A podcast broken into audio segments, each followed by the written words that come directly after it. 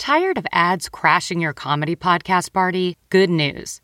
With Amazon Music, you have access to the largest catalog of ad free top podcasts included with your Prime membership. To start listening, download the Amazon Music app or visit amazon.com slash comedy ad free. That's amazon.com slash comedy ad free and catch up on the latest episodes without the ads. And here's your prescription.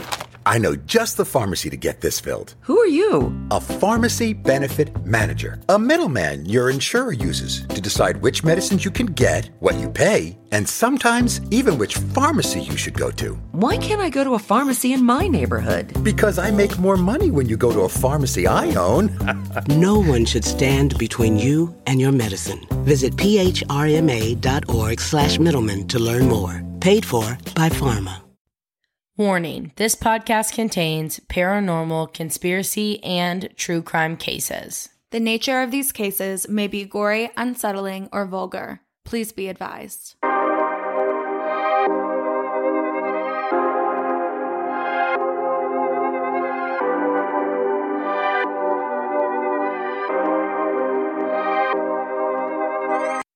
Hello, everybody, and welcome back to Creeps and Crimes Podcast. I'm Taylor. And I'm Morgan, and this is episode 57. 57, aka our Halloween episode. We love holidays. You guys know we do. You guys know we drink to the holidays. We love a good holiday. and therefore, we have these. If you're looking on YouTube, you know just how effing gigantic these drinks are. They are specifically my Steins from Oktoberfest, which I went to in Helen, Georgia this weekend. Mm-hmm. So much fun. I've never drank so much beer in my entire life. I can't even look at a beer right now, but it was so much fun. We went, me and Logan went with Matt and Kelly, and we toe it up. We met so many awesome people, and we had a great time. It was a great time. What did you do this weekend? I was in Denver, Colorado. We went wedding dress shopping for Marley's dress. It is a beautiful. Yes. And honestly, what a girl because she tried on five dresses. Amazing. Not like me at all. Not like Taylor at all. Not like me at all. um, and she immediately knew it was the right one. We Good. all did. Um, it's beautiful. Can't wait for everyone to see it. And then we went and saw her wedding venue and Evergreen, I think it's called Evergreen, Colorado. Then we went to Blackhawk to go to the casinos. It's like a little mini Vegas in the middle of the Rocky Mountains. Oh, that's awesome. And I lost like two hundred dollars. You could have got your hybrid child red for that. Are Yeah. you kidding me? Yeah, I know. I could have literally subscribed and joined the hybrid kid community. Wow, unbelievable. Absolutely I could have literally paid my utilities with that. But instead, I blew it all. It's fine. It's Um, fine. Anyway, yeah, and then we, mm, I'm not sure what else we did. A couple other things. Oh my god, my mom made me hike this horrible, god awful hike in Colorado Springs. It's called the Manitou Incline. I kid you not, it's like the exact like description of it is hiking the Eiffel Tower twice, hiking the Empire State Building, hiking the Washington Monument three times, hiking some other one four times. Like it's very intense. It has an elevation, a gain of like 2,000 feet. And I kid you not, like I'm standing, it was so steep that I was standing on one stair and six stairs above me, I could reach my hand out one foot and touch it. It was like that, climbing like that at the top of it. It was horrible. I don't recommend. I uh, would rather die. Well, it was my legs were like shaking one because they were tired at this point and two because it was so steep and I don't like heights like that. Like I couldn't get myself to look up or to look back. I was looking down the entire time. No, that is horrific. Yeah, it was That's really scary. traumatizing, actually. I think Thanks, it was. Beth I think it was too. So then we got beers after, but Yeah. A good, okay, a hike, you didn't go on a hike unless you ended it with a beer, in my opinion. Right. Every hike I ever go on, Oh I'm my like, I need a beer. This is hilarious. So we had to be there at 9:30 was our reservation. It's an hour and a half away.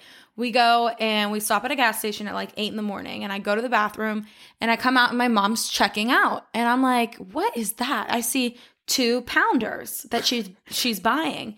I'm like, Mom, what are you doing? She's like, Why? You don't want to shotgun a beer before we go on the hike? Oh my god. I'm like, No, I don't. Actually, it wasn't a beer. It was a White Claw. They're called White Claw, like Rage or something. I don't know. It was That like. Surge. White Claw Surge. They were cranberry and black, blood orange. okay, that sounds amazing. Um, are you trying to knock off Bravazzi? I'm calling the police. I am calling It the wasn't police. any good, but I don't um, like White Claw, so. Well, first, But I'm drinking You it. have a white claw. So in our drink, I don't think I went through it. We mm-hmm. went. We just did an Instagram live. So if you are on there, thanks so much for hopping on and telling us what type of merch you want from us. But if you weren't on there, we'll go ahead and fill you in, even though like rude. Um, Rude. We have to hear of lemonade if you're watching on YouTube, and then we have to hear of a blackberry white claw, and then we have to hear of vodka. And I've drank down to here. So this is going to be a St. Patty's Day part two, maybe.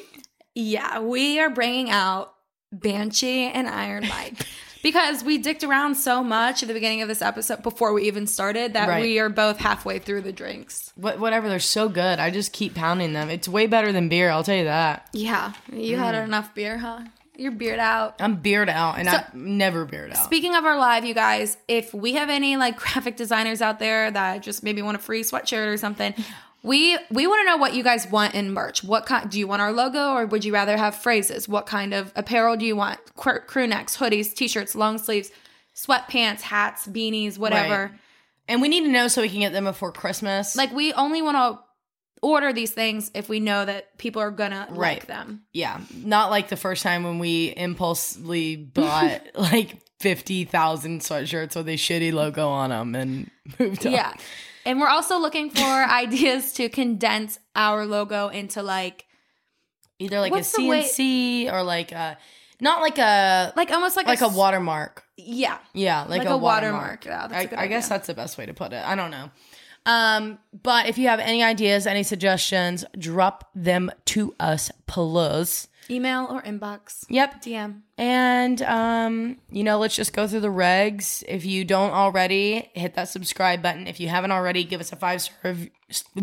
I lost my voice this weekend and I'm still having to like work hard to get it back.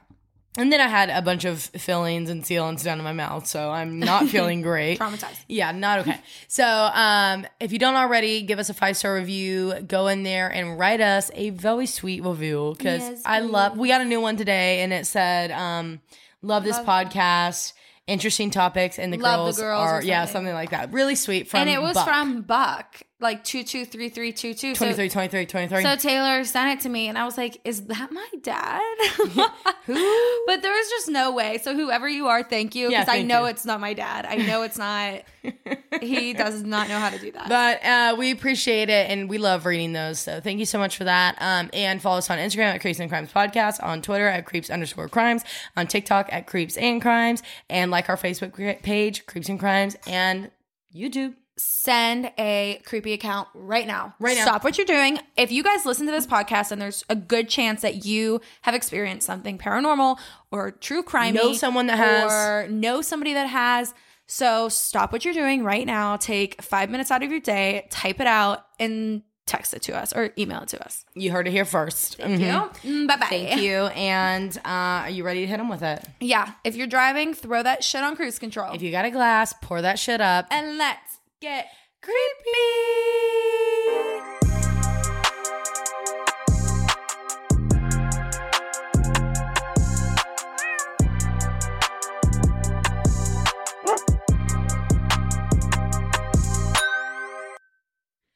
Okay, Morgan, what do you have for us today?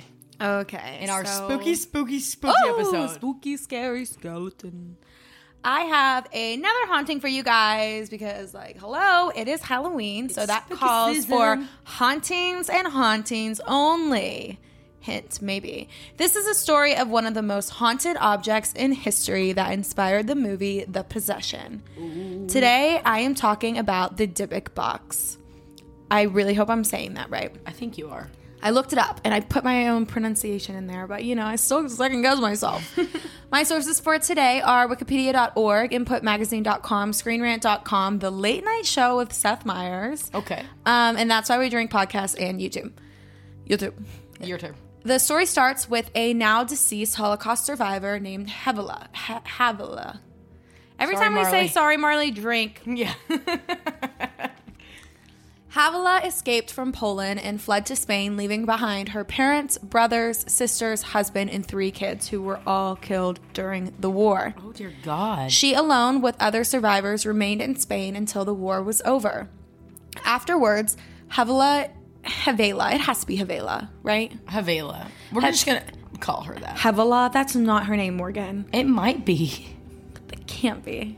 Okay. Havela. Havela immigrated to the United States and brought only three items with her, one of which was a wine cabinet. She started a new life here in the US and had children and eventually grandchildren. Havela lived to be 103 years old. Oh my God. Good Right. karma coming her way. Yeah. Fast forward to 2001, a man named Kevin Mannis, who owned a furniture restoration company, was driving through Portland, Oregon, looking for old and cheap furniture pieces to get his hands on. He came across a yard sale put on by Miss Havila's um, Havela. Havela's granddaughter, What's her name start with? an H. Okay, Miss H. Mrs. H's granddaughter, and his eyes were drawn to one special antique piece of furniture a wine cabinet, and Kevin had to have it. As he paid for the wine cabinet, Mrs. H's granddaughter said to him, Oh, I see you bought the Dybbuk box. And Kevin's like, Um, the Dybbuk box? The wine cooler. right. Like, I thought this was a wine cabinet. Oh, not cooler. the wine cooler. But yeah, sure, the Dybbuk box, like how much you want for it. And the granddaughter told him that, like, oh, well, my grandmother, she always kept it shut and out of reach from the kids because, well, there's a Dybbuk inside of it. Great, love that. She then sold the piece of furniture to Kevin and told him that he should probably never open it, and if he did, bad things would happen. But Kevin's like, I don't know what a Dybbuk is. I don't care what a Dybbuk is. Just give me the piece of furniture so I can restore it. Yeah, this is antique. I want it. So, what is a Dybbuk? In Jewish folklore, a Dybbuk is a malevolent, wandering, evil spirit that enters and possesses the body of a living person until its job is completed or until it's exorcised. Oh. If that definition sounds like it came straight out of Webster's diction- dictionary, well, it, it did. It, it, that's where it came from. Um, so, surprise. A Dybbuk is said to be a lost soul of a dead person. The legend started as Dybbuks only being male spirits who possessed women on the night of their weddings. And this is intense, but it was said that they enter the woman in a sexual fashion through their vaginas. If a, if a spirit ent- ever I'm so tired of your stories. if a spirit ever entered my vagina, like what would you do? What Like, is- I would be like, what? Like What is that sensation? like I need to get my vagina exercise. I need to get an exorcism on my vagina. And then you go to the priest and you're like, I need to get my vagina exercised. And they're like, Why? Are you a fornicator? And you're like, And you're gonna be like, and, no, I have a demon in me, and while you're at it, go ahead and reclaim my virginity. Yeah, actually, um, this is like a really awkward situation. But I mean, Yeah. first off, rude and not nice. But Right. like, why only women? I don't know. So that didn't last. That legend right there didn't last long. Okay. It is no longer long. Oh my god, it's a drinks. It is no longer the legend for the Dybbuk. It's more of a can be any gender of spirit. Come on, inclusivity here. Be, be inclusive.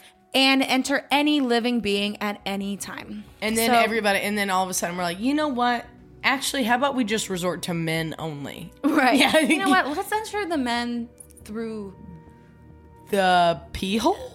the pee hole. The pee hole. Like, let's do that instead. Dybbuk. Okay? Anyway, back to the story. Kevin took the box to his restoration store and he did not listen to the warning to keep it closed. He thought there was just no way what this lady said was true and that her grandmother probably was just scaring the grandkids to keep them out of the alcohol. It's a Right. wine cabinet. yeah, I would too. His plan was to restore it and give it to his mother for her birthday. Mm, good which in time he would find out that the wine cabinet would make the worst birthday present in history. After opening it, Kevin decided not to refurbish it and instead clean it out and rub some lemon oil on it because, well, it kind of stunk a little bit. Okay. Lemon oil. Got it. Once opened, he found two U.S. wheat pennies from the year 1925 and 1928 Oh my God. two locks of hair, a dried rosebud, a four legged candlestick, a golden wine cup, and a granite sculpture with the word Shalom engraved in it. On the back of the cabinet was carved the Shema, one of the most important prayers in Judaism. After restoration, Kevin gifted the wine cabinet, aka the Dybbuk box, to his mother. Ida, Kevin's mother, experienced what she would call pure evil the second she opened the box. During an interview on the TV series Paranormal Witness, Ida said as soon as she opened the door, she felt a cold breeze from the box. She then collapsed to the chair, her eyes started pocketing, and her mouth started dropping to one side. Ida was having a stroke. Kevin came running in, called the paramedics, and he found his mother sitting in a chair, pointing towards the box. There was no expression on her face. There were tears streaming from her eyes, unable to talk, and the Dybbuk box was directly in front of her with its doors opened. Ida was then taken to the hospital by ambulance, and she ended up suffering from partial paralysis. The next day, Kevin went to visit her, and while Ida still hadn't gained full motor function to talk, she was able to point out letters on an alphabet board. When Kevin asked her how she was doing, Ida started crying again and pointed to the letters N O G I F T. No gift. Kevin thought that, well, maybe she just didn't remember, so he assured her that he gave her a gift for her birthday. And then his mother spells out H A T E G I F T. Hate gift. AKA, I don't want your damn gift. Right.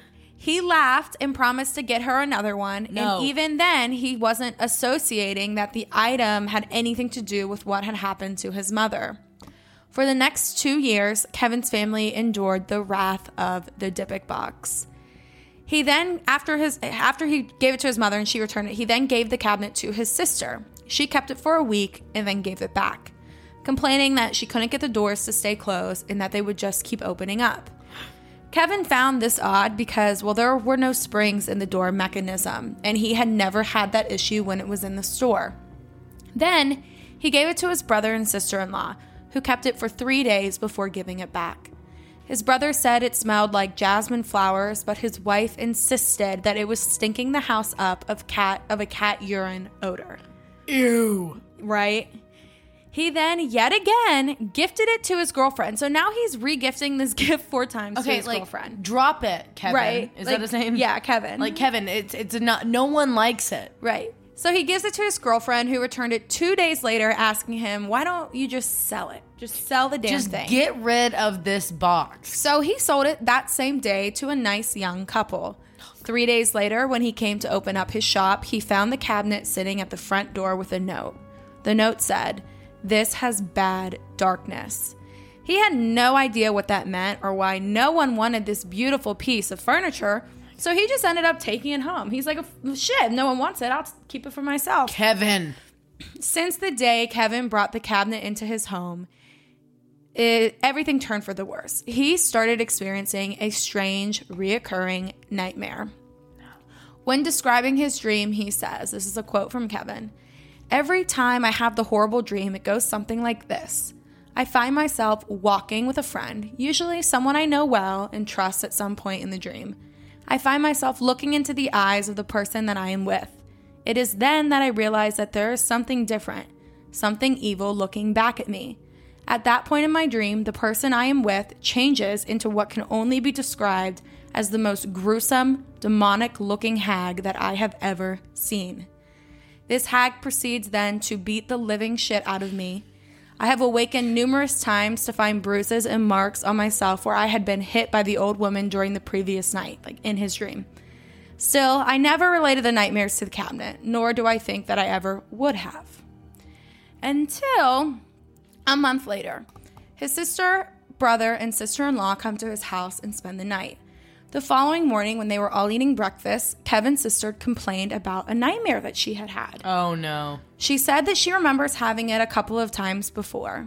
And when she started describing it, Kevin, Kevin's brother, and Kevin's sister in law froze. They then chimed in to say that they all had the same exact nightmare, down to the detail. Oh no. Kevin said the hair on the back of his neck was standing up. They all started talking, and it became clear that the common denominator was the wine cabinet. He called his girlfriend and asked if she had remembered any nightmares that she was having recently. She said, or he said that she started to describe the exact same nightmare that involved the exact same woman. He then asked her if she remembers if it happened the night before she gave the wine cabinet back to him. And she says, Yeah. Hey, wait, how do you know that? Right? So Well, freaky. well, girlfriend, uh, Kevin is rude and keeps giving this nightmare box to Right. everybody. Right, exactly. Sorry, where am I? Since the family talk, Kevin said that all hell broke loose. A week after, he started seeing shadow figures in his home. No. And any guests that came over also claimed to have seen these shadow figures. He removed the cabinet from his house and put it outside in a storage shed. In the middle of the night, Kevin was awakened by his smoke alarm going off. He went to see what was burning but couldn't find anything I would freak. but he did smell smoke. He went to the shed, opened the door, and got smacked with the smell of cat urine. Oh. After realizing that nothing was on fire and there was no smoke, he went back into his house, and when he opened the door to his house, it too reeked of cat urine. And Kevin doesn't own a cat, nor has he ever owned a cat. He ran back outside, grabbed the cabinet, brought it in, and hopped on his computer to do some research. He fell asleep while on the computer and he had the same repeating nightmare. He jerked awake at 4:30 in the morning because it felt like someone was breathing down his neck. As soon as he lifted his head, he saw a huge shadow figure moving down the hall away from him. Oh, God. Right? Literally, God, please. Also, I forgot to mention here, while the cabinet was in the store, um, an employee's brother accidentally had knocked it off the shelf. And shortly after, he died by suicide. oh, no. Coincidence? Maybe. I think but I not. think not. And a couple years after that, the employee whose brother had just taken his own life also took his own life that worked in Oh the shop with him. My gosh. So everything that had happened at the store with Kevin's family, with his mother, it was all over the course of two years. In 2003, Kevin decided that it was time to get rid of the Dybbuk box. Hello, Kevin. Yeah, right. Thank like, God. that long. After you regifted it literally four times to Even every family everyone member. was dying. Literally. what the fuck? So he listed it for sale on eBay with a very large description, describing what happened to his mom, his family, his coworkers, himself. And I'm not going to read the whole eBay posting because it's literally everything that I just told you. Um, I'm going to read the end of it. Kevin says, I would destroy this thing in a second, except I really don't have any understanding of what I may or may not be dealing with. I'm afraid, and I do mean afraid, that if I destroy the cabinet, whatever it is that seems to have come with the cabinet may just stay here with me. I have been told that there are people who shop on eBay that understand these kinds of things and specifically look for these kinds of items. If you are one of these people, please, please buy this cabinet and do whatever you do with a thing like this. Ended it by saying, Help me. Oh my God, Kevin. Right? I, feel, I have chills. I feel bad for him, but also I don't. I'm like, Kevin, what was not clicking? What's not clicking, Kevin? Get rid of the Dybbuk box right now. Cash at me right now. Hurry up. Hurry up. The box was then sold to a man named Isaac Neitzke, who was a Missouri college student. He bought it off of Kevin for $140. And he kept a blog. Okay, so when this was posted on eBay, it blew up. I bet. I feel like I remember seeing something like this. Like, granted, I know it was in 2003, so like I You were five. I was five, but like, like you know how things like re reappear back on Facebook, Yeah, like and screenshots and, and stuff. yeah. Like, I feel like I've read his description before on eBay. yeah, I've read it before just because of this. I'm I've seen this case before, on and that's why we drink. Yeah. Um, so anyway, it was sold to this Isaac Neitzke for $140, and because of its popularity, he kept a blog and he detailed the events while in possession of the box. Oh, great. He wrote about strange things happening to him, car troubles, loss of hair, and experiencing strange smells. Isaac's roommate in college um, was a co-worker of a man named Jax or Jason Haxton. So he wanted the box. So Isaac sold it to Jason in 2004 for $280. He made some cash out of that. Yeah, man, 50% increase. Right. Jason released a book describing his time with the Dybbuk box. He had studied American antiques and ancient artifacts for decades and was fascinated by the mysterious wine cabinet. But in his book, he wrote about what the Dybbuk box did to him. Oh no. Everything from bleeding eyes to random choking attacks to repeating nightmares about a creepy old woman just in the few months of owning the box. oh god. Right? And just to clarify, I know I said that I've I listened to this on and that's why we drink. That was literally in like 2018. Mm-hmm. Whenever or not I'm sorry, 2019 whenever I first started listening to and that's why we drink. Right. Jason had the box for years and years and years and eventually sold the Dybbuk box to one special ghost hunter, Mr. Zak Bagans. Oh, classic. Neither Jason or Zach released how much the box was sold for, but I can only imagine it is a lot of dollar I bills. can guarantee you it was a good chunk he of money. literally bought the freaking poltergeist house in Illinois or whatever for Literally. like millions of dollars. He's bought everything. What do you mean? it's crazy, dude. I Crazy. think the only thing he doesn't have is the Warren Museum. yeah, I'll get it. Yeah, he'll have it soon. Zak Bagans took the box to his haunted museum in Las Vegas, and today it's still there. It is highlighted as one of the world's most haunted objects. Just recently, during quarantine, Zak Bagans opened the box for the first time since it's been in his possession. The Dybbuk box starred in an episode of Ghost Adventures Quarantine. Once opened, he said he heard the words Kevin, evil, and then a child's voice laughing. I've chills on my body. They also captured a figure on camera that they believe is the spirit that was manifested inside of the box. Oh my god. But the Dybbuk box wasn't really the star of the show because our bestie, or my bestie, Post Malone was right along uh, right alongside Zak Bagans when the box was opened. He Oh was my there. God. Posty was there. And actually Posty touched the Dybbuk box right before it opened. And fans believe that this is one of the reasons why Post Malone had an influx of bad luck. Oh. To recap, shortly after this visit, his private jet was forced to make an emergency landing because of technical whatever malfunctions. I remember that. His home in San Fernando Valley was broken into, and he was involved in a car accident. Oh my god. All after being in near the box. Posty. Man. Posty, he is up. What? What's the ranch called in Arizona?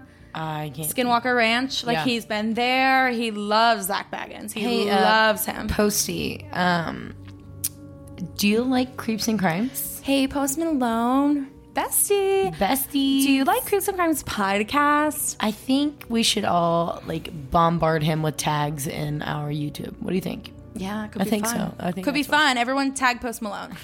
um, while it makes for a great haunting story, the Dybbuk box. In October of 2015, a man named Kenny Biddle called the haunted wine cabinet a hoax in an article in Skeptical Inquirer magazine.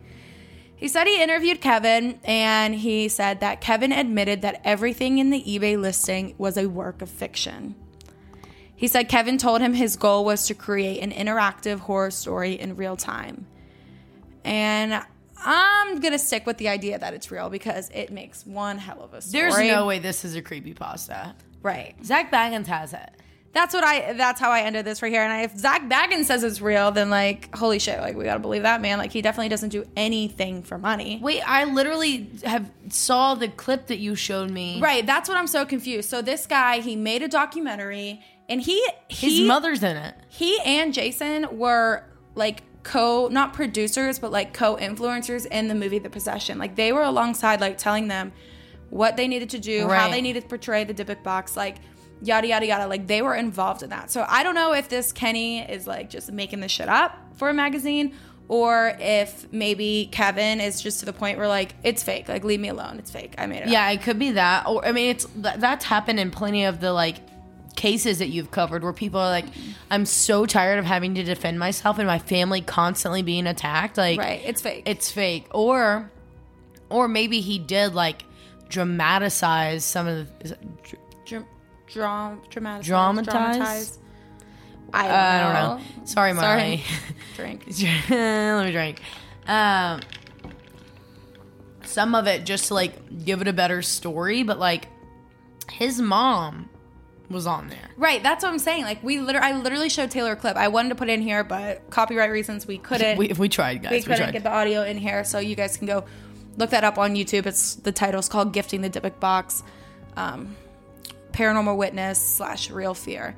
But his mother and him are in an interview, and she's like, "It opened, and I just felt a cold chill, and then I collapsed into the chair, and I had a stroke, and my mouth was drooping, and Right. all I wanted was to save my son and to tell him to get rid of that box, get rid of that box." Right. Like she, like that's an older woman. Like, what is she doing? And if she's making off, it like, up, If she's making it up, like how fucked up. right? So I was trying to decide if I wanted to use one of my F's then. Yeah, fucked up. I Yeah. It was bad. Like right like, if you're if you're literally making that up to get but then again why not and like she does have the symptom like you you can you hear can like hear a voice yeah like a drag. stroke. yeah. i don't know then again people make shit up and have to go along with it because it blows up when you don't expect it to Yeah. and now you're getting movie dealings and in you know Yeah. documentaries But then and- again, why recant it years and years later? Right. Whenever these movies have been, and you could still make money off of it. yeah Like, just let us have our fun, Kevin. yeah i don't i don't think that it's made up i don't but i mean if the dude's saying it is then who are we to say it's not but like Kevin, Zak Bagans, like they have all of these types of like And he does, like, legit testing, yeah. called. yeah like he'll know like granted like he does do a lot of shit for money Right. like we're not you know We're not gonna say that he doesn't. I mean, he also but is like a he techno usually star. usually knows like what he's talking about and what kind of objects he's ta- like he's not going to call it the world's most haunted object and literally build a museum around it Literally. like that's the main focal point of his museum in Yes. Las Vegas. So why would he make a main focal point something that's fake? Anyway, Yeah. that is all I have. That is the Dybbuk box. Um, I loved it.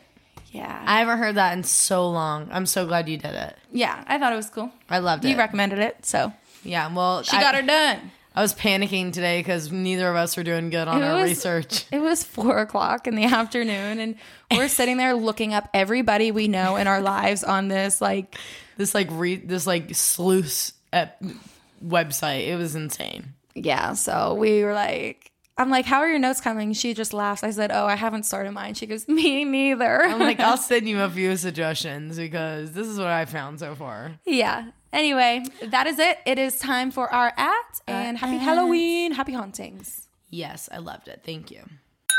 Looking to start your spiritual journey or connect with a loved one that has passed? Psychic medium Susan Edwards with Angel Wings and Healing Things has the ability to kickstart your spiritual awakening. Susan has 30 years of experience and is a certified angelic medium with a passion for speaking to deceased loved ones while leading you on your spiritual journey. Being a holy fire karuna Reiki master and working with sound therapy, Susan has the ability to teach you all of the skills you need to protect, release, and grow your energy. I personally have been seeing Susan since December of 2019.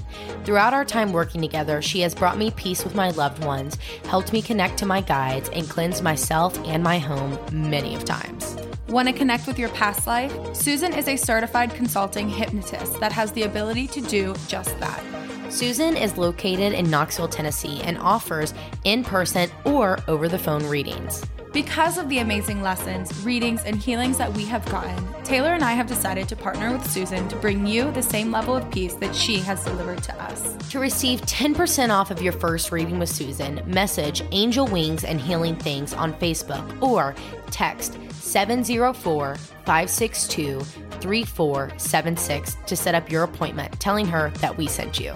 You might need it after listening to us. That is 10% off your first reading. Message Angel Wings and Healing Things on Facebook or text 704 562 3476. And tell her we sent you. Ah!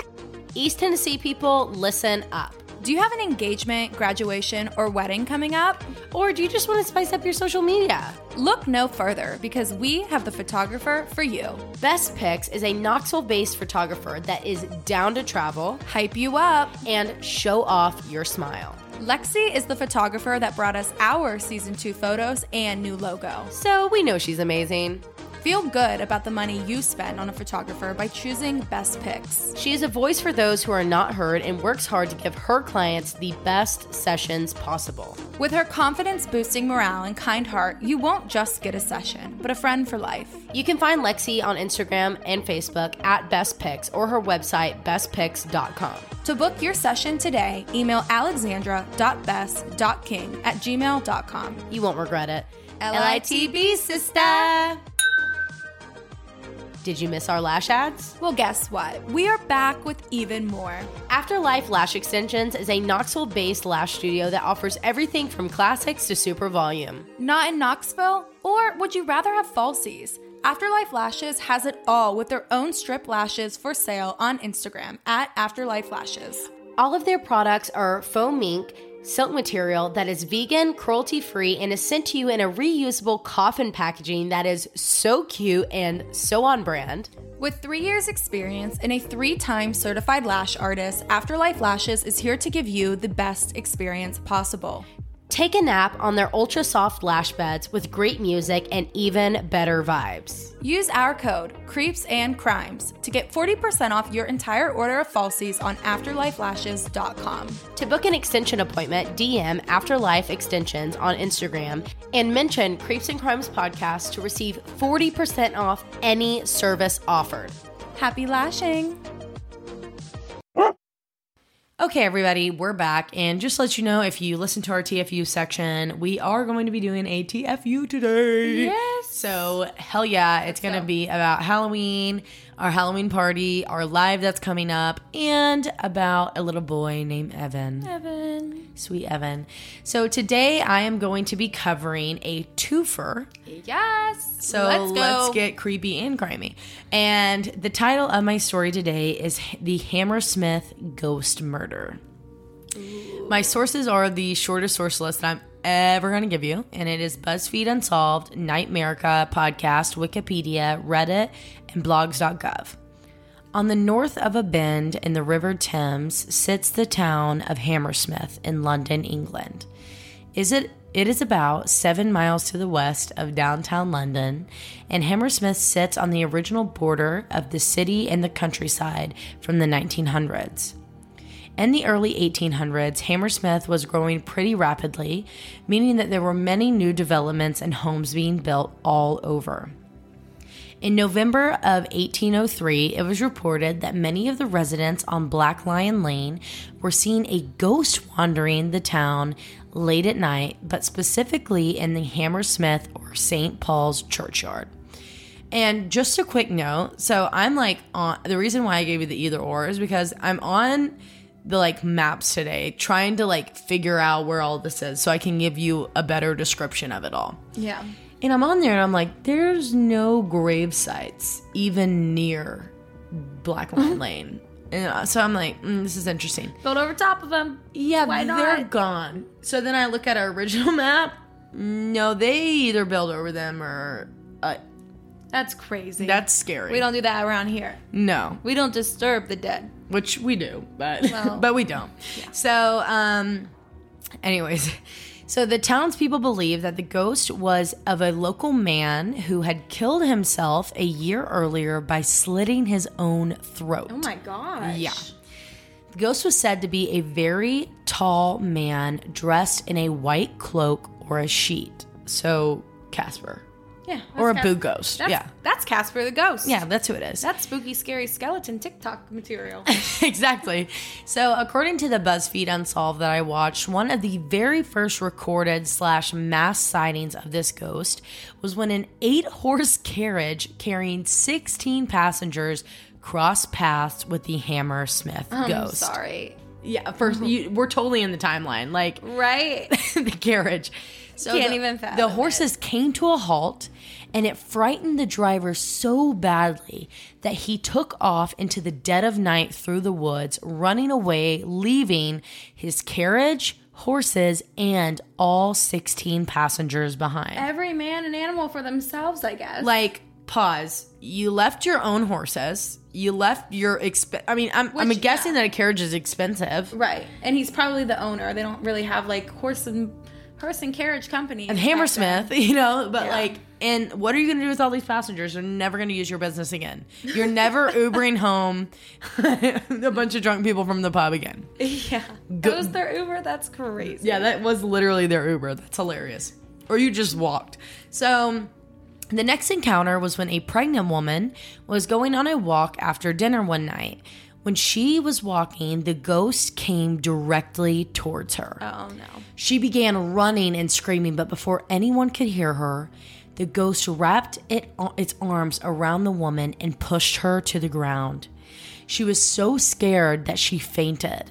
Oh my. It wasn't until later that night that she was found by neighbors who were out searching for her.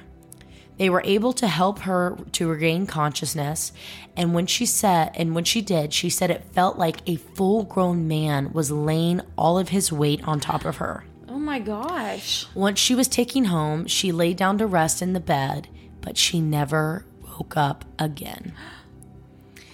This wasn't the oh, only time that this exact incident happened. A few nights later, an elderly woman was walking home when she spotted the ghost running towards her in the churchyard.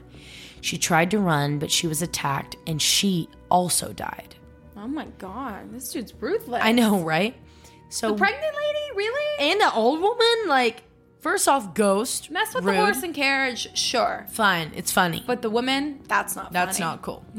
so one night, a man named Thomas Groom was walking through the city's churchyard on his way home with a friend. Thomas had his hands in his pocket and a jacket tucked under his arms when all of a sudden he felt two hands grab his neck from behind. Before he knew it, the hands spun him around, but there was no one there.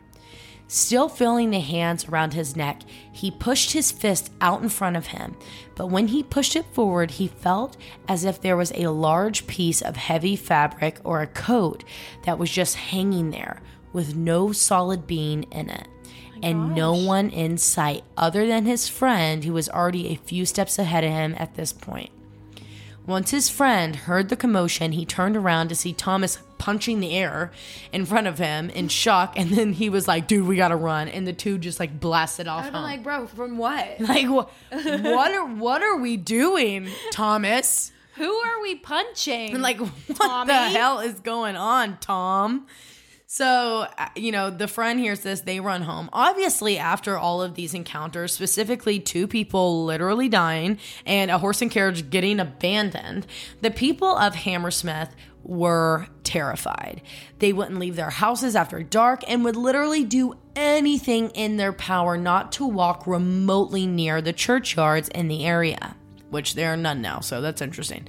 Um, this was terrifying, but also enraging for the residents because they literally couldn't do anything after dark without being worried that they would never ever arrive home.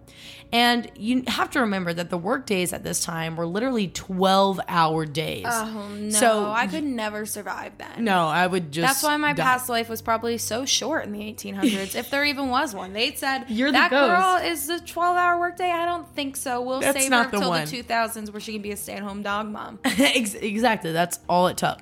so, um, you know, these people were working these 12 hour days. They're leaving when it's probably still dark and they're not getting home until it's dark. Oh my So they're like, we can't do anything. Like, we How can't do you do think they got up for work? so, so th- that's a question I actually asked myself. There was these like watchmen that would call out the hours. They would be like, 11 o'clock. Uh-uh. And then no, be like- I've been like, I didn't hear that. They'd be like, shut up. Shut up. All right. Oh my gosh, that's crazy. Yeah, but like, how light of a sleeper do you have to be? And then I guess you're you have to remember they didn't have like all that all the noise that we have now, like Right. cars and dumpsters being thrown around at midnight. Like, Yeah. you know. That's true. That's true. so I guess they were pretty light sleepers. But anyways, so um, I lost where I was. But okay, so people are like scared as shit to go home in the dark, to leave their houses in the dark. So people are like literally not showing up to work on time, leaving work early. It's annoying. All right. And then rumors started spreading that it wasn't a ghost at all, but actually a person walking around with a sheet on their head attacking people. Oh my gosh. In an attempt to stop this attacker, the men of Hammersmith set up armed patrols to watch the streets. And since at the time, pol- uh, London didn't have an organized like police force. Like they basically had to do this for their town. Like there was, it was like pitchforks and knives and and. That's so weird. they're like, we, we got no one else looking out for us. Also, you really can't decipher from a ghost or a man with a sheet. Yeah, like, like- I can't handle that. what is going on? but then, okay, you also have to remember that they didn't have like street lights. That's true. So it's like dark. It's like pitch dark at night. Like you cannot see your hand in front of your face. Like what are how are y'all even walking home at night? yeah, that's true. That's true. I mean, if it gets dark for 2 seconds, I have no idea where I'm going. I have a GPS. Mm-hmm. Like, you know. Anyways, so you know, they're like, okay, we've got to take this upon ourselves. And it was like nearly impossible for them to actually protect the town because the town had grown so much. It had so many like roads going on in it. Well, not roads, but like dirt paths. Yeah. And they're just like, we don't, we can't all watch all these streets and woods and stuff. So they basically took turns like patrolling certain areas, like again, all on foot in the middle of the night. You can't see your hand in front of your face. Like this is with just, a pitchfork. With a pitchfork. And probably a stick of fire. Yeah, like this is it's just really interesting.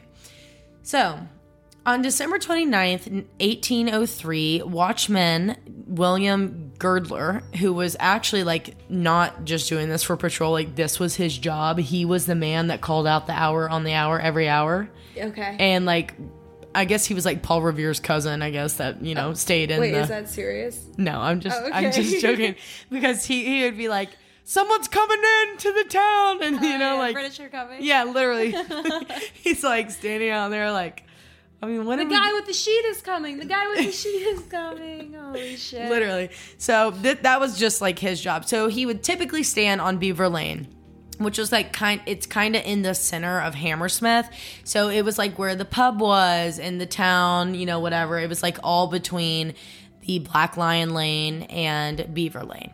So he would stand at the one like lit place in town with a street light and call out the hour on the hour. Yeah. So he's, you know, on this night watch and he sees the ghost on Beavor Lane oh, and he begins chasing it and screaming for all of the other patrolmen to come help him in his pursuit.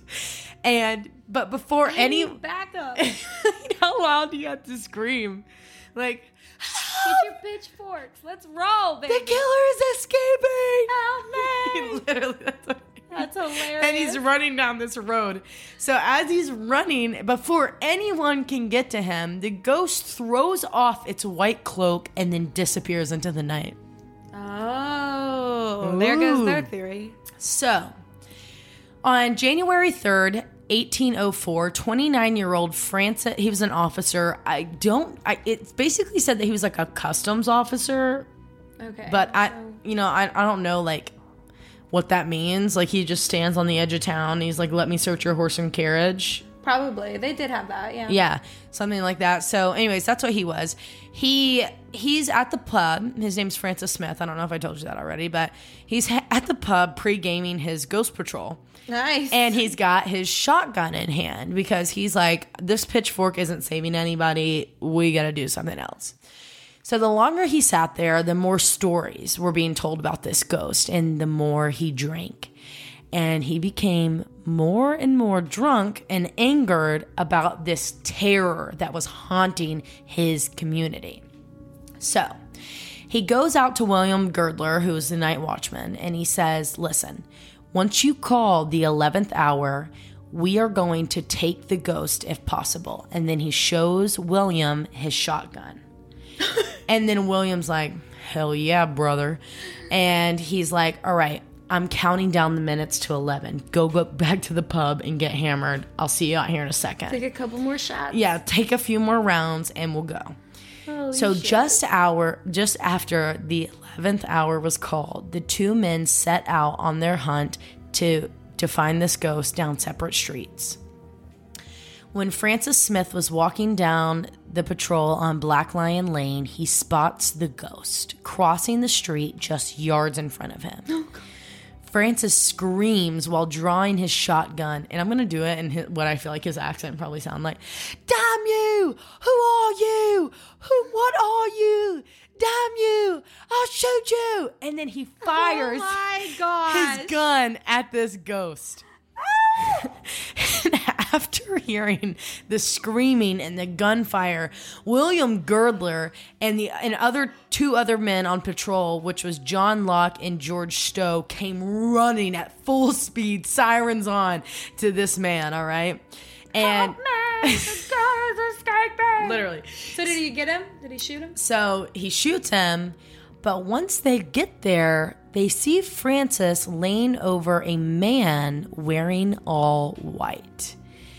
And the man was no ghost, but a local bricklayer whose name was Thomas Millwood. At the time, bricklayers wore an all white uniform a white shirt, white pants, white apron, and a white flannel. Oh man, not even the right guy. And all he was doing that night was checking on his mother and sister before returning home to his wife after a long day at work. Oh no. And his sister and mother witnessed their brother and son being shot in front of their family home just seconds after walking out of the door. The men immediately carried Thomas Millwood to the local pub, and there a surgeon named Dr. Flowers, who was at the pub, examined the body and pronounced Thomas dead. Oh. I'm sorry. So we have a surgeon, Hospital pub. hospital, pub, morgue. Yes. it's like, hmm. So, um, his cause of death was determined to be a gunshot wound to the lower jaw that traveled to his vertebrae and injured his spine, killing him. A constable. That's some accuracy for the shotguns they had back then. Right, really. Like, That dude's got and this dude's shot. drunk, and it's like super dark at night. Yeah. he's just like firing out there. So this was not actually the first time that. Oh, I'm sorry. While at the pub, Francis Smith was a constable showed up out of, and we're like, thank God. Where did you come from? Like, we're out here doing night patrol. We're out here fending for ourselves. Literally. you, you rot waltz in here. So the constable comes and they arrest Francis Smith. And this was actually not the first time that Thomas had been mistaken for the ghost, so much so that his wife, sister, and mom begged him to wear a dark coat, like just over his uniform going to and from work. But basically, he was like, hell no, because, you know, men never get cold and they cannot carry anything extra ever. Amen.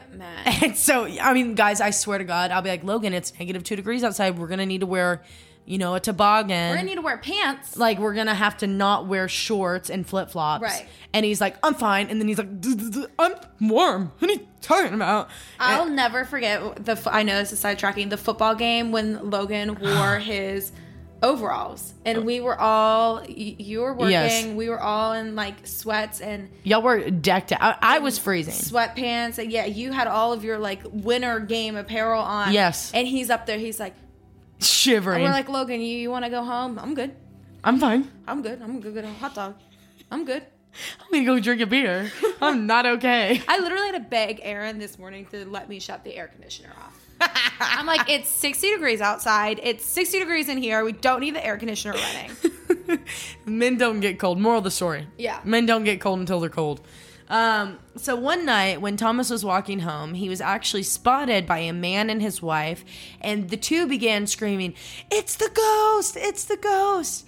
And not Thomas goes up to this man and he says, I am no more of a ghost than you are. Before asking the man, Would you like to be punched in the head? what? I'm no more a ghost than you are, but do you want to get punched in the head? Would the you like to get punched in the head? Like, I can't even say in a British Would you accent. like to get punched in the head? punched in the head, mate? And they're like, No. No, I'm good. No, sorry, didn't, thought you were a ghost, not a bricklayer. I'm My bad. Super good. So Anyways, so on uh, January 13th, the trial began, and the prosecution began pushing that Francis Smith willfully murdered Thomas Millwood. Francis admitted to shooting Thomas, however, not intentionally, so he pled not guilty to the charge of murder. But it was obvious that Francis Smith felt remorse and was genuinely regretful of his actions. Literally, when he would be called to the stand, he could barely talk because he was crying so hard, begging people just like see that he was completely un it was like completely unintentional and that he was just trying to protect the town. I mean, I mean, I kind of feel bad for the dude. He's like, I'm just out here like doing the Lord's work and I accidentally kill somebody, sue me. Like, and we're like, no, no, Francis, like that's the whole point of this is like we weren't supposed to shoot them. We were just gonna pitchfork him. Wait, we were gonna just literally stab him with. Yeah, like I I don't, I don't. Anyways, um, literally, he would go up there, he would cry, whatever.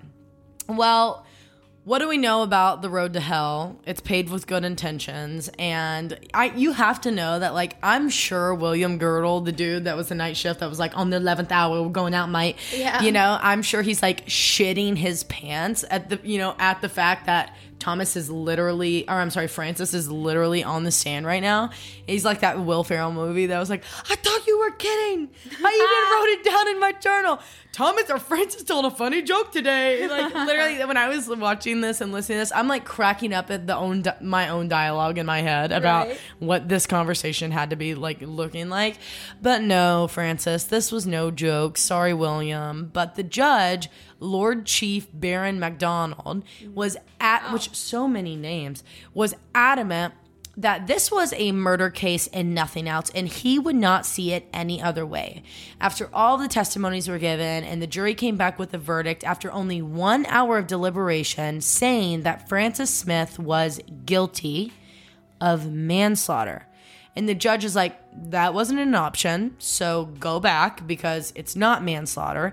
Saying that even if Millwood would have been posing as a ghost and terrorizing the town, blah, blah, blah, whatever, and Francis Smith shot him, Francis would still be on trial for murder, the same if a police officer was in his shoes. They are only entitled to apprehend these ghosts, like basically saying it's not your duty to take someone's life, Right. Even if it was a ghost. But the jury insisted that they should consider that Smith literally thought he was firing his gun at, at an apparition, not a human being. So, but then at the same time, I'm like, but y'all all were mad thinking that it was an actual person. But like, also, like, what was the point? What did you think the gun was gonna do for an, a ghost? They only have pitchforks, guns, and fire at this point. And like, but like, you really thought like I get that like you're shooting it at an apparition, apparition, but like, was it? It's just when was go- that learned in history? It was though? just gonna go through the ghost. Well, they, they probably didn't know. I guess. You know, you have to think like we know that now, but like, how do we know that movies? yeah. you know. So, anyways, um, they're sent back to go through all this stuff, and the judge is like, basically, there's no loopholes in the law for if you were searching for a ghost to kill. So go back and get another verdict. So they come back out and they declare that Francis Smith was guilty of the murder of Thomas Millwood. So he was sentenced to death and dissection two days later. I'm sorry. Like- dissection. What? Uh, n- no. Dexter, Like, that shit, huh? right, like y'all are all torn up about him accidentally shooting someone that he thought was a ghost, and you're gonna dissect him. Damn, that's twisted. Like, what the hell? So, in the time being, Judge McDonald took this case to the crown, and he was like, "Hey, look, I know I already said that he was gonna be hung and dissected, but like, can I get some oh, clarity?" Oh, I know what dissected is. It's when they would tie your limbs to a horse and they would make the horses run opposite directions. Mm, that is awful. That's terrible. I That's only worse. know that because I'm like big into like medieval stuff. yeah, she's I like you to know. watch shows like that. all the things medieval. So, anyways, he like goes to the crown and he's like, I don't know exactly like how to go about this, and I don't necessarily want to dissect and hang this man if there's a loophole about ghosts, but like, w- what is it? Yeah. And on January 25th, King George III had pardoned Francis Smith, taking his sentence from hanging and dissection down to a year of manual hard labor, which I don't even want to know what manual hard labor looked like back then. Yeah, me neither. I know it wasn't fun. I know it was not fun. Probably scooping up the body pieces from others getting dissected. Right. But even still, the story is not over because even though they found this ghost, the ghost sightings still were happening. Oh shit. and more attacks are going on. So here are a few theories as to who or what the ghost was. My main source for these this theory section is the BuzzFeed Unsolved and the case of sorry, the case of a ghost that haunted England for over 200 years by Kayla, Kelly Buchanan. And I really have to like seriously say like I literally read what they said and wrote it down because it was the only place I could find it. So Okay. just so everybody knows. So theory number 1, the ghost was actually a local shoemaker with the last name Graham that was trying to scare some of his employees. Shortly after Smith's pardon in late January 1804, Graham was arrested and charged with being a nuisance because he was caught going out at night dressed in a blanket scaring people. So basically, he was a ghost. Graham says that the only reason he did this was because some of his employees told his kids the scary ghost stories and they wouldn't go to sleep at night because they were so scared. So he went to go scare them out of ever scaring his kids again. Okay, well, was the pregnant lady on your list to scare? Yeah, like wh- where who who were you trying to scare? Meaning that he would have been there knowing that oh, I don't I don't even know where that is. So now let's say there we go. Now let's say he was the ghost this entire time. Well, he was in the choir at church and literally sang at Millwood's funeral. So this is where I was going with that first sentence I said. Meaning he literally would have been knowing that he was the reason that Noah died, you know, whatever. So, after Graham's arrest, there were no longer any reported ghost see, uh, sightings. But according to Graham, he only dressed up as a ghost twice on December 29th and that late day in January when he was arrested. Which leads us to theory number two. Multiple people had been dressing us up as the ghost and taking turns scaring people, kind of like the clown sightings in 1617. Yeah. Is that one of the years it was? Yeah, it was our freshman God, they were so scary. Oh my gosh, I know. But in 1824, the Hammersmith ghost returned, but now with hooks for hands and would breathe fire. What? what? It was no longer laying on pregnant women, it was breathing fire and had Okay, hooks so now we have a dragon. Yeah, now we have a dragon. But a few months into these scary sightings, the ghost was caught and it turned out to be a local farmer's son and he was sent to the House of Corrections. So, you know, then the Hammersmith ghost took an entire 100 years off and then came back in 1932. But this one was more terrifying because it had claws and it could climb trees and walls and wore a white sheet. What? Terrifying. That's one's worse. Ew. And that leads me to theory number three that it was a real ghost all along and it continues to haunt the city of Hammersmith to this day. The legend goes that every 50 years, on a full moon in Hammersmith churchyard, um, a white ghost visits at midnight and floats through the grave, the graves and tombstones. Even still, it is said that the ghost of Thomas Millwood haunts the Black Lion pub in Hammersmith where he was pronounced dead As he should. as he should. But that is the case of the Hammersmith well, let's talk about murders. theory number three. I think it's a mix. I think it probably was like a ghost, but like, I feel like people probably took it like and went crazy with it. Like, I'll be the ghost tonight, you be it. Like, Right. like teenage, young adult kids Right. just want to have fun around the town. And, Right. Yeah. I mean, and like, what really fun was going on? right, You can't see in front of your hand. You have horses, and that's it. right.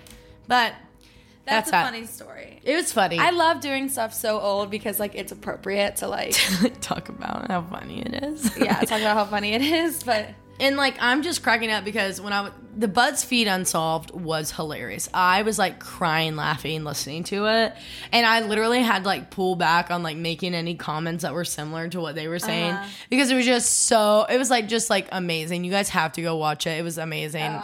But it was hilarious. They did a way better job at me because I'm sure they didn't have an entire stein of alcohol before. But I thought you were drink checking me. I am drink checking you. Finish your drink. But it wouldn't be a holiday episode if we weren't turned. So, TFUs. It's done. if you guys don't want to stay for TFUs, that's totally fine with us. So, we will see you next week and maybe a little surprise between here and then. Winky face. See you then. Bye.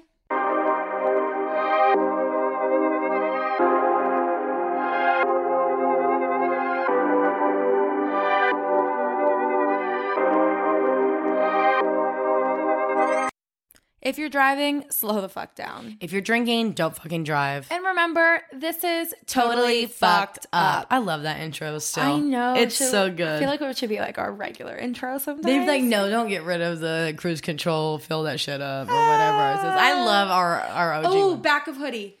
Totally effed up. oh, yeah. Oh, yeah. Oh, oh yeah. yeah. Oh, oh yeah. Ding ding ding ding dong. And on a shot glass, TFU. totally fucked up. Oh, Who oh. is gonna buy this shit? Because I will. Because. I will. I would, yeah. Anyway, you guys, what's up? Welcome to TFUs. We have officially, I took a little longer, finished our chugs of vodka. It was. Oh god, maybe there's a little left in mine, huh? Finish it. Actually, it was just melted ice. Drink Not good, not good, not good. Um, so, Morgan, okay, so on Saturday, which is the day before actual Halloween, because you can't really get turned on a Sunday. Well, you can, but it's just never fun on Monday. Yeah, we probably will. Um, anyways, we're having a Halloween party. And I'm so excited for it because if you know me, you know I love karaoke, even though I cannot sing Oh my gosh. worth a shat. So Wait till it's you hear my song. it's a pizza it's a pizza party and everybody um like brings their favorite large pizza from wherever they like their pizzas from with whatever they want on it to share with everybody and you dress up and however you dress up you have to perform a karaoke song with whoever you dress This up with has Taylar written all over it. and i have another secret that i'm not going to tell anybody Oh, until the day of Well, should we tell them what we're being since yeah we can tell them what they're being what we're being Okay, well, um, I'm not really good at costumes, so I'm Patrick, like sexy Patrick from Goofy Goober. um, Aaron SpongeBob, and Ollie is a pineapple. We were gonna make him Mr. Krabs, but the pineapple was cuter, and he's going to his own Halloween party, and they wouldn't get Mr. Krabs. no they wouldn't So now he's gonna go. He's gonna go to the dog Halloween party, and they're gonna be like, "That dog's a swinger." With Yes. the pineapple. oh no Oh, no. Ollie's gonna get fucked. oh no ollie's gonna get fucked oh no Anyway, tell him what you're being. Uh, me and Logan are going to be Priscilla and Elvis Presley. Oh, And I'm so excited. You have to tell us what song you're performing. Uh, well, we don't know yet. Aaron wants to do Krusty Krab yeah, because it's a pizza party. Yes. Pizza.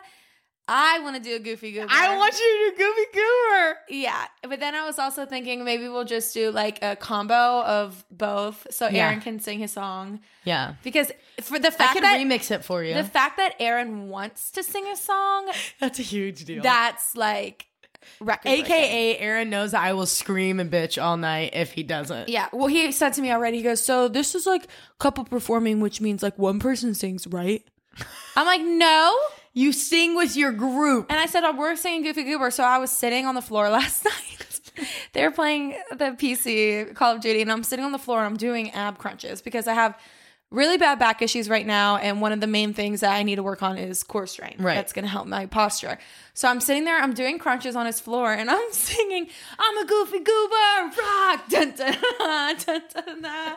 You're a Goofy Goober, rock. And he's That's like, hilarious. What are you doing? And he gets so pissed off when I'm in his room. We cannot be He's in the like, we boys' have an entire freaking apartment, Right. and you have to pick right next to me while I'm trying to talk to my No, friends, yeah. jamming out to Goofy Goober and doing crunches on amazing. the floor.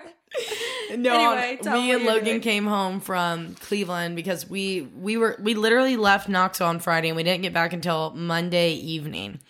And we get home and I mean on our ride home, I'm like, we originally were gonna be Sonny and Cher. And I was like, I, I first off, I can't be that skinny that in a week. Like I, I shred. I can't do it. I cannot do that. So I was like, let's be someone that's a little bit more spunky and more fun. And my like entire life dream is to look like Priscilla Presley. And I was like, I know exactly who we could be. It's already been in my head the entire time. We could be Elvis and Priscilla. This just came to the top of my head. Yeah, but we're gonna do um Burning Love and That would be fun. I have like everything Are you doing your crunches choreographed. No, Oh, choreographed. oh, I have it choreographed. Has It's- he been learning it? uh, yeah, we started learning it in the car last night and learning all the lyrics and moving our hands and the way that everything's happening. Well, I was thinking because you know how on the Goofy Goober, um, the chum buckets, they're trying to break off the chum buckets. Yes. Everyone's wearing chum buckets. I was gonna go get buckets for you guys to wear and write CB on it for chum You buckets. or at least like paper bags. yeah, okay, that's Cut off do. the eyes and stuff. Yeah. Oh my god! And then at the end, everybody has to vote for their favorite performance, and um, which we have two people that are going to come, and they're not going to perform, but they're going to like take all the votes. Are we putting this on live? no, we're gonna make a TikTok. I'm though. recording everybody on our camera, and Okay. I'll, I'll post it on our Patreon. But, anyways, I am so excited. It's gonna be fun. Never been so excited. for and I was looking for Krusty Krab pizza boxes too for Aaron's song That is he could we could bring in our pizza, like Yes. move it from that box to the Yes. But it's literally just a white box and it just says pizza on it across. So I don't know. You know. can write Krusty Krab on it. right. Whatever. Yeah. So Uh, yeah, that's happening, and I'm so excited. We're gonna go live at the party, not during the performances, but we will go live in it because we always do, just to pop in and say hi. And I, I like don't know if our friends love it or they hate it, but either way, but people they have get to do it. on and they interact. We had the most interaction today. Yeah, exactly. So that's it with that. And then I don't know if anybody else saw the viral kid named Evan dressed up as Tony Stark. I will fuck up the kids. I fucking him. hate kids. Like, So this little boy named Evan, it's all over Facebook. Literally, all you have to search is Evan, Tony Stark, Iron Man, whatever. He dressed up as Tony Stark for his Halloween party at school. not like Iron Man Tony Stark, like Tony Stark, like in Like the suit. Stark Enterprises. He looked Tony just Stark like Robert. What's it? Whatever. Downey. Yeah, Junior, right? Robert Downey Jr. Yeah, right? that's He's his a name. junior. Yeah. Yeah. Um. So anyway, he gets to school and on he really wanted his mom to drive him in her Mercedes because he said, "Well, Tony Stark wouldn't ride a bus to school." You heard that here, mom. Amen, brother. Right. So he gets on It's the a full bus. and performance. she said within what thirty minutes of the school day, she Mm-hmm. got a phone call. She said that he was um, he had already taken his makeup off that made him look like Tony Stark. Kids were making fun of him, so she had to go pick him up. I'm gonna put his little picture up here Oh my gosh, he's so cute. because he's so pitiful. Like it's so.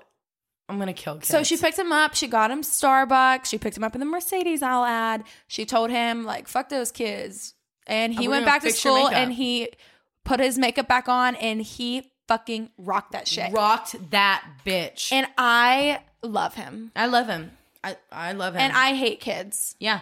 And if you go go. Taylar finds this post while we're recording. She goes, "Oh my god, have you seen this?" And I was like, "Yeah." She goes, "Oh, I'm blowing this shit up." She starts loving everything. She starts. She clicks to share, and she starts typing, "I fucking hate kids. this is why I'll never have kids." I'm like, oh, maybe we shouldn't post that Maybe on Facebook." don't do that on Facebook. And I'm like, on the podcast. Any and a TFU on the podcast. Anything, is fair game. Anything people. goes. Y'all have heard it before. We've ripped bitches down before in this thing. Yeah. we have. TFUs do be going crazy. They Though. do be going crazy. But um yeah, I hate kids and Evan any any I. I guess it's not fun to go on Ellen anymore, but I wish it was still because I know his has to be on Ellen Yeah, like he's so cute. Oh before. Ellen turned into a blood-sucking maniac apparently. until Ellen started would drink Evan's blood. and would drink We're uh, gonna get what sued is for it called? defamation. Okay, Ellen, Ellen, Ellen. We're talking about Ellen, and it's spelled L E N. Yeah, You guys don't different even Ellen. know that Ellen. But it's fine. Like Ellen, it's cool. Ellen, it's really not cool that you um drink children's That's how we're blood. trying not to get sued for defamation. I'm but- so Ellen L E N. Anyway, Anyway, you're gonna take that out tomorrow. aren't I you? know. I'm gonna listen to it. Like we cannot say that. My toe is throbbing, and it's time for me to get off air. I really hope you have some hydrogen peroxide I can clean out my foot with. I don't have any hydrogen production. Great. peroxide. I have oils. That's not gonna cut it for me. I have like oregano. You want me to put oregano on a Oregano split oil. open bleeding toe? Yeah, it's really good for that. I need to clean out. Never mind. Just use like hand soap. Okay. All right, guys. I have vodka. Vodka would work. Yeah, it would work. All right. Bye. Bye.